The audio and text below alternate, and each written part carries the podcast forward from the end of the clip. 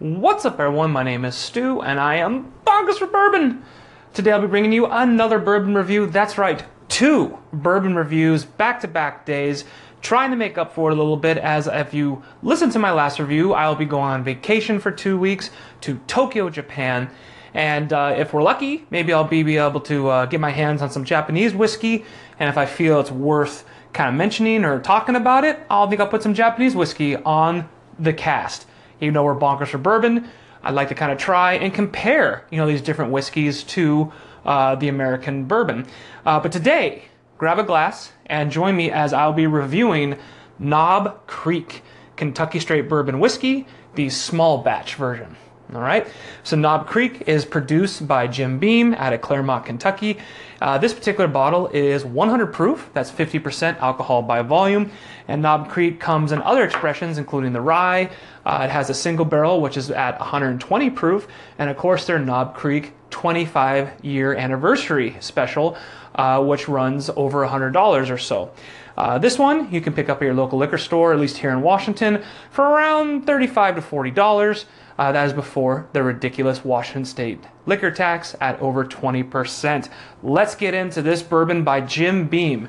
Let's see what Fred Noe has in store for us. So, looking at the color of this Knob Creek, you have a mid amber, not too dark, not too light, kind of a typical one. Uh, I'd say, honestly, the same uh, color of Jim Beam, if there is such a comparison. So, let's get into the nose here of Knob Creek. So I'm picking up um, kind of a 50 50 split between vanilla and oak, and with a little bit of caramel. Uh, but for the most part, it's kind of a vanilla oak split, hint of caramel. Definitely getting some rye spice in there. Maybe a hint of baking spices as well. I think I'm picking up. So uh, definitely rye spice, maybe a hint of baking spice, like your um, your allspice or maybe a clove as well. Yeah, but vanilla, oak, the two more uh, most prevalent uh, scents on this nose. Let's get into Knob Creek. Please toast with me as I say, be true to yourself, screw what other people think, and drink more. Cheers.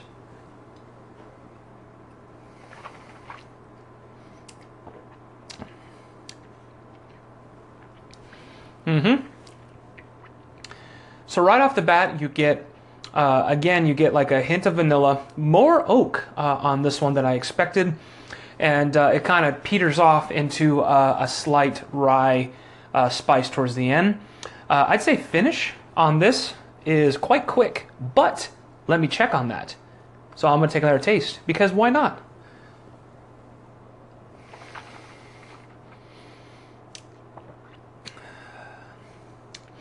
Yeah, quick finish. It's like there and gone. Uh, you know, some people like that. You know, that's kind of what they attribute to the smoothness of what bourbon is. You know, the faster the finish, the more smooth oftentimes it is considered. But it, it doesn't uh, burn at all. Doesn't burn going down the throat. Doesn't really kind of impede your nostrils at all. Uh, quite pleasant, actually. Uh, definitely high, high hints of oak in this one. Limited hints of vanilla. Uh, I'm not getting caramel on, on, the palate at all. This one seems to be kind of uh, dual note, vanilla, vanilla and oak. I'm going to take a hard taste. Hmm. Yeah, if you kind of uh, hold it in your mouth just a little bit more and swish it around. I know Fred Noe uh, from Jim Beam talks about the right way to drink bourbon is to chew your bourbon, kind of swish it around and munch on it, essentially. If you ever watch a documentary on him and see him open up uh, a brand new uh, oak barrel to the light of day, he's just chomping on the bourbon. I guess that's his way of uh, tasting his product, which each to his own, in my opinion. But uh, I definitely, if you hold it in your mouth a little bit longer, you definitely get more of the rye spice towards the end. Still a quick finish, and uh, you know, quite pleasant for being a, a, higher quality product from Jim Beam over their typical Jim Beam label. Alright, so you guys know what's coming next. You know I love to review my bourbons neat and also with some water added. So of course I'm going to be adding a few drops of my old limestone mixing water, the official companion of Kentucky Bourbon, limestone filter. Pick up a bottle of yours on Amazon.com. You can get it for about $4. That is the best price out there. Let's add some water. Just a few drops. There we are. So as we let that mingle, just a little more talk about Knob Creek here. Kind of swirled around. So I'm looking at the bottle. You know, the bottle is a nice square uh, bottle. It's quite nice. Uh, on the bottle it says, handcrafted in limited quantity for super, uh, superior taste and smoothness. Almost said super taste. Superior taste and smoothness. Uh, so as you know, this is a small batch bourbon. So they're taking around 180 uh, to 250 barrels and combining those to create uh, the flavor profile for the small batch. And if the uh, you buy a bottle of their single barrel, that is one single barrel creating bottles from that barrel only. So this one is kind of a uh, do I dare say a lower quality in the series than what people consider the single barrel, but we are tasting and we are trying nonetheless. So let's get into the nose, this time with water. Mm-hmm.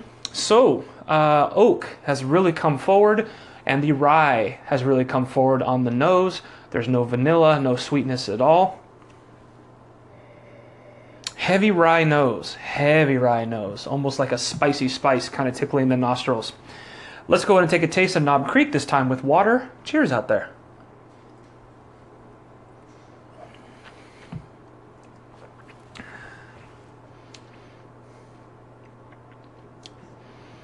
Hmm.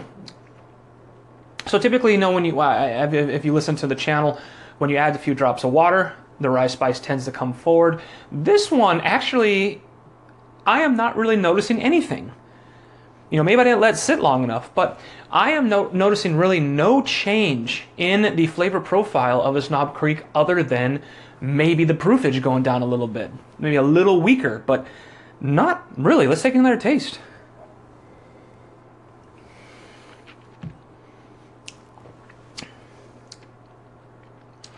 Yeah, the rye isn't coming out and smacking me in the face like I kind of thought, you know, adding water, what typically does to our bourbons. I'm noticing no change, no water uh, flavor profile change really at all with this one. That's a little strange. Uh, you know, I learn something new all the time with these bourbons. So I'm going to kill my glass here. Hmm. You know, I don't dislike it with water. Just kind of, uh, you know, proving it down just a little bit. I don't think that's necessarily a bad thing, especially if it doesn't really change the flavor. You know, why not add a little water and proof it down a little bit and you get more for your money, right? You know, that's how the distilleries do it. Add water, get more product. So Knob Creek, you know, uh, to me, this bourbon, I'll be honest, almost just seems like Jim Beam White Label uh, with a little extra age to it. That kind of there's a little more oak uh, flavor to it, uh, but it really seems like typical Jim Beam White Label that's got a little bit more time in the barrel. Uh, and it's not bad at all. I don't think it's bad, but it's not. I wouldn't say it's it's absolutely terrific. So my Bonkers for bourbon rating on this uh, value again value wise, I think uh, value. I'm going to give this a C plus for value and a B minus for flavor. I would say flavor wise, it's better than its than its, uh, its brother, the Jim Beam White Label. I think the White Label I gave a C. So this one I think is is prudent to be a B minus on flavor. But again, I feel like the price is a little high for these Knob Creeks, so I would say value is a C plus. So C plus for value, B minus for flavor.